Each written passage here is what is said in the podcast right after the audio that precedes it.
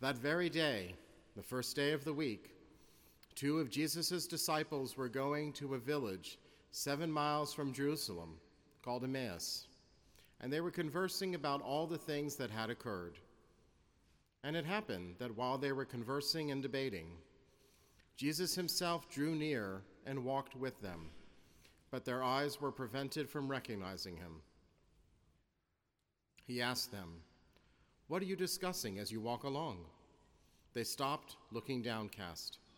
One of them, named Cleopas, said to him in reply, Are you the only visitor to Jerusalem who does not know of the things that have taken place there in these days? And he replied to them, What sort of things?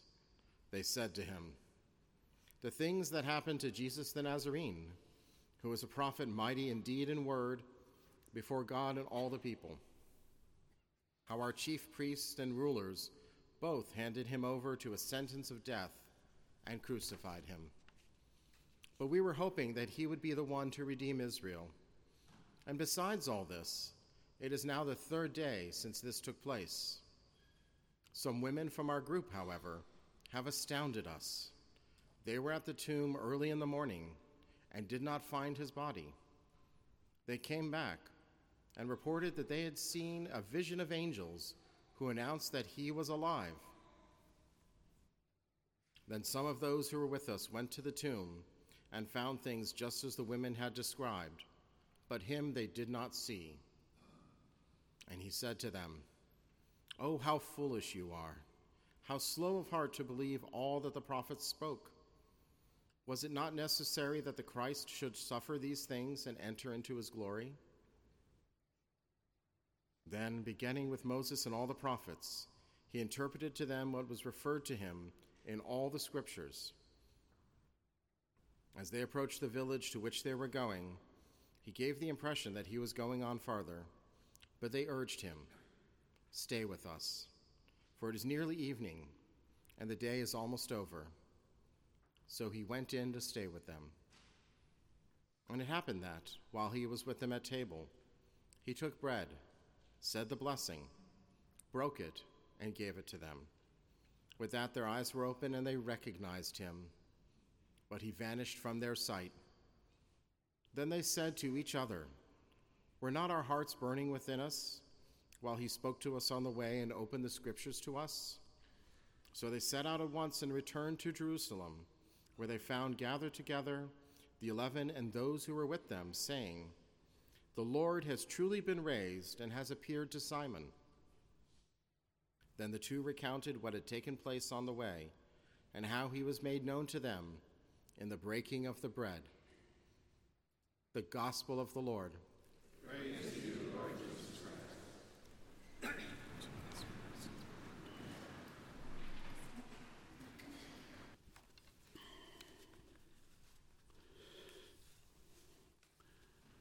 Thank you so much for coming.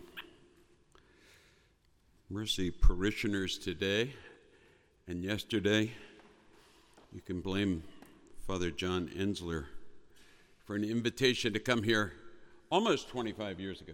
Thank you, John. Otherwise, I never would have gotten to know the Mercy Parish. Thank you for your incredible hospitality, Father Bill.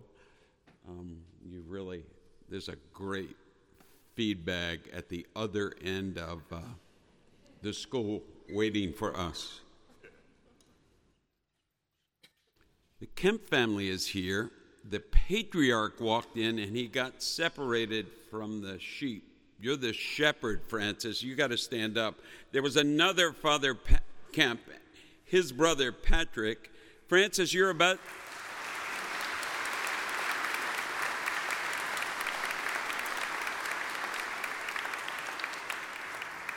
Father Pat's brothers and sisters and children and cousins and Kemp, stand up. Paul, Jolie, Carol Ann.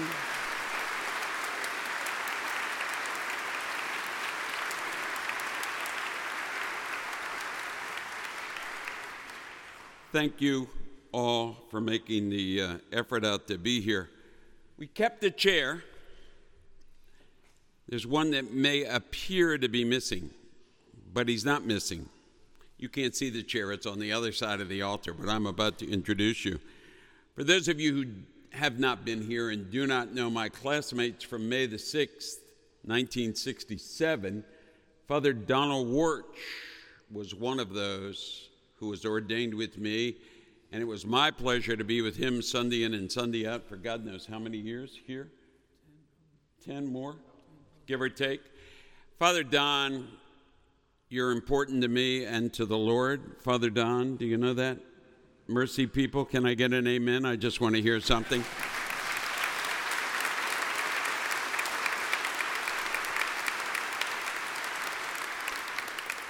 Father Don, June 15th, 1941, August 27th, 2016. We talked about this anniversary repeatedly, and it was Father Bill English and myself's um, how should I say it, bittersweet privilege to preach at his wake and funeral masses here at Our Lady of Mercy.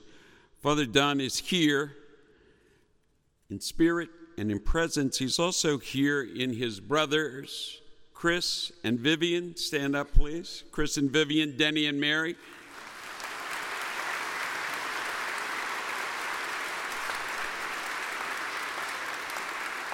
Cousin Lester's wife, Maureen, stand up. Yeah, yeah, all of you stand up. Take one more bow.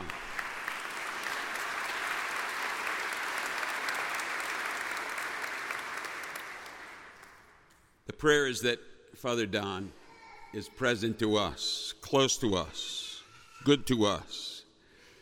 Um, it's okay. It's okay. It's okay. It's going to get better. I was um, have been in my head the last couple of days, last couple of weeks. In fact, there are two drafts for a homily.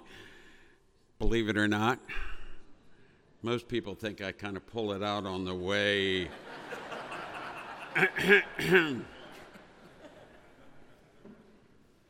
got to tell you, Emmaus and the disciples who encountered Jesus along the way, the teacher, I just have to tell you that the author of Luke's Gospel and the Acts of the Apostles gets my deepest thanks. This gospel, all that follows this gospel and the Acts of the Apostles, this story and that Jesuit Ignatian influence for us to walk into it, it hit me again this morning. Oh my God. Not only are you the disciple along the way, for 50 years, You've been the one who's been leading people in breaking the bread, but don't get too big for your britches, Raymond, because people broke bread for you. People broke open the scriptures for you. And even when you're lost, and even when you're walking alone, and even when you're feeling disappointed, or even when you've lost somebody really close to you in the last couple of weeks or the last couple of months, even when you find disgust sometimes coming over you, just like these disciples met Jesus, you've got to remember. You've got to remember all the ways that Jesus understands and feeds not just them, but us, and in the feeding gives us a mission. The vocation of all the disciples is ours. It's to speak about the risen one and to go and tell one another, to share the good news, and to continue to seek the kingdom of God and God's justice. Companion, that's what happens. Jesus' companions. He encounters, he engages them in the deepest kind of way to deal with their heartbreak, to deal with their we were hoping, to grope with them in their how do I make this work? How do I figure this out? Father Jerry was here at the 1045. He taught me all that. I was not convinced that we were getting good catechetics at St. Mary's Seminary, so I went to Catholic University. And along with Father McFarland, who is right here, he celebrated a first Mass. He's going to be what, Chris? 97, did you tell me? 98. He is 97. Um, he's living at the Byron House. A word about Joe Byron in a minute. But he taught me about you got to break it open in word and in life. You got to take the word and your life, put them together, then celebrate the sacrament, then realize you've been sent on a mission. We know about a mission. The mission is to touch this world with the goodness and the graciousness of God. And honestly, getting into your head is one thing. But when you get together with the people that you went to school with from the first grade and your best friends are sitting right here and right over there from those times, and you get to throwing down a little bit and having a little bit of a celebration, what you remember is something that I think is pretty great. And I think I don't know Father Chris's family like I know these other families right here. But we all had folks that broke the bread for us before we ever heard a call or felt a feel or a nudge to be in a position of serving in this capacity. Don't leave me in my head and my heart. Take me to last night where we can chuckle and jump around. What came up last night, what came up last night, Joe and Tinsel, Dorothy, Carol Ann Barber, Joe and Lois, Susie Q. What came up was talking about and funning about all those who did it for us, who brought us to the gospel. The memory that triggered me and got me jumping was the night at Sister Barbara Spears' house when we were talking with my dear mom, who was then 89, just had hit 89, and asked her what advice, life advice, she could give us. It's on the back of her memorial card. May I? Kathleen's advice on her 89th birthday. May I? Say your prayers every day. Make a good act of contrition every day with special emphasis on your sins of omission. Have a short bourbon at least every other day. You ready for this one? Keep your bowels open.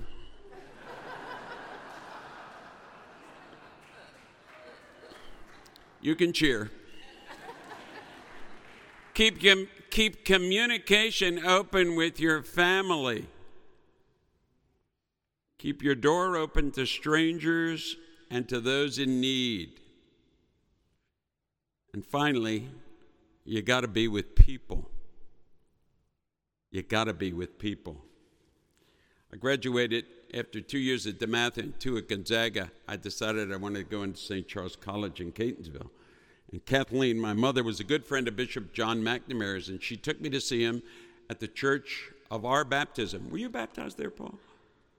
Caroline and I were baptized at St. Gabriel's, and we went to St. Gabriel's on Grant Circle and talked to Bishop McNamara. I told Bill and Chris this this morning. He looked at me and he said, Your mother was a dear. She helped build this church. You're going away to the seminary. There's only two things you need to remember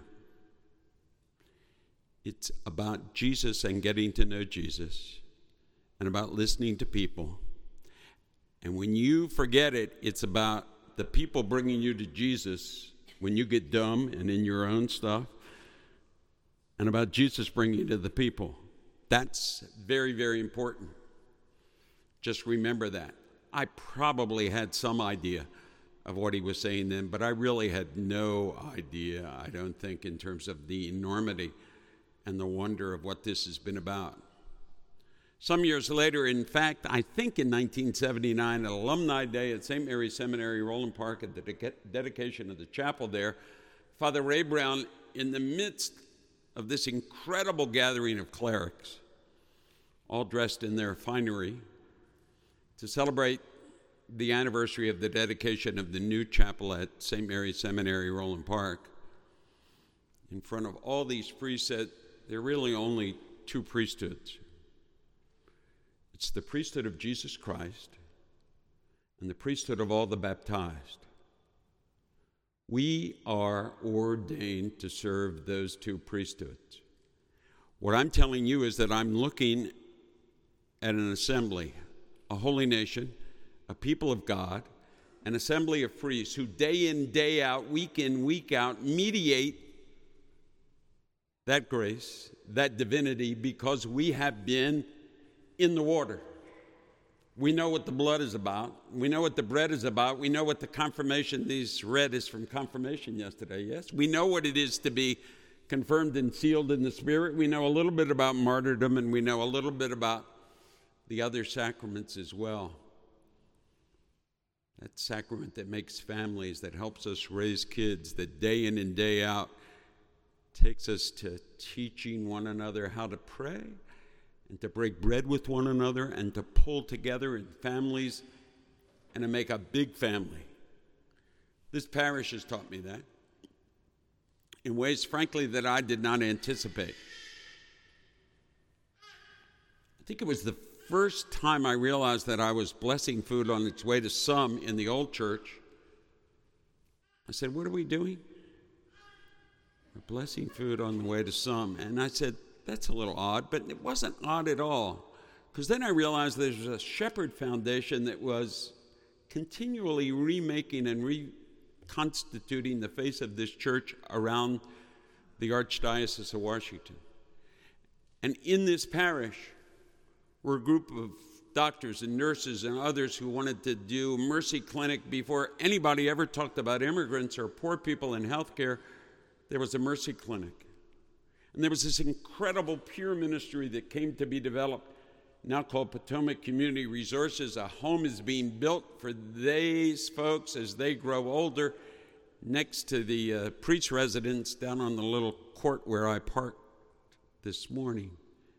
Potomac Community Resources takes the special gifts of those who the world's not sure are so special, but we are sure here are special. And that model's been replicated across the globe. Not across the globe exactly, but across the Archdiocese. It's going to be replicated across the globe. This parish has a stake in Haiti. This parish has a stake in Assumption and in Langley Park. This parish is not sitting over here resting on its laurels at all. This parish is seeking the kingdom of God and God's righteousness and God's justice and God's way of life in tenderness and in love and in care. And there's another parish, and I'm going there next Sunday. It's a parish that's very special to me. I didn't get it when I first got there either and that's a long time ago. But that parish taught me both Exodus and Emmaus. What it means to come out of slavery, and a slavery that was executed by the very church and the faith in which these folks were ensconced. And it was that group of people that built a school. You're going to walk through a school on the way to a little party afterwards. These folks recognized and realized that they needed a school for their own. Put a school together and a church together. And those who had owned the slaves ended up coming to church there. My mother herself, generation two or three later, said, I always went to St. Augustine's because it had the last Mass on Sunday. Carol Ann is our mother. She always went late to the last Mass, and you're keeping her memory alive, Carol Ann. Thank you. And she went to that last Mass on Sunday and she said the music was fabulous, the music was great, and they have Vespers in the afternoon. And we should really go to Vespers. They had Vespers. We should bring Vespers back into the life of the church. Are you ready for Vespers? That St. Augustine's Parish continues that school going, and that's part of why I said, don't give me anything. Please send it they decided to name the STEM teacher's chair after me, the guy who knows the least about science, technology, education, and almost flunked math. They've named after me. That's the irony of ironies. The glory of meeting Jesus along the way in the stranger. The glory of meeting Jesus in yourself, especially when you're broken. The glory of meeting the gospel and the good news on days when you think everything is bad, the grace of doing what we're about to do recognize Jesus in the breaking of the bread. Pray for that grace day in, day out, week in, week out. Father Don, look down on us.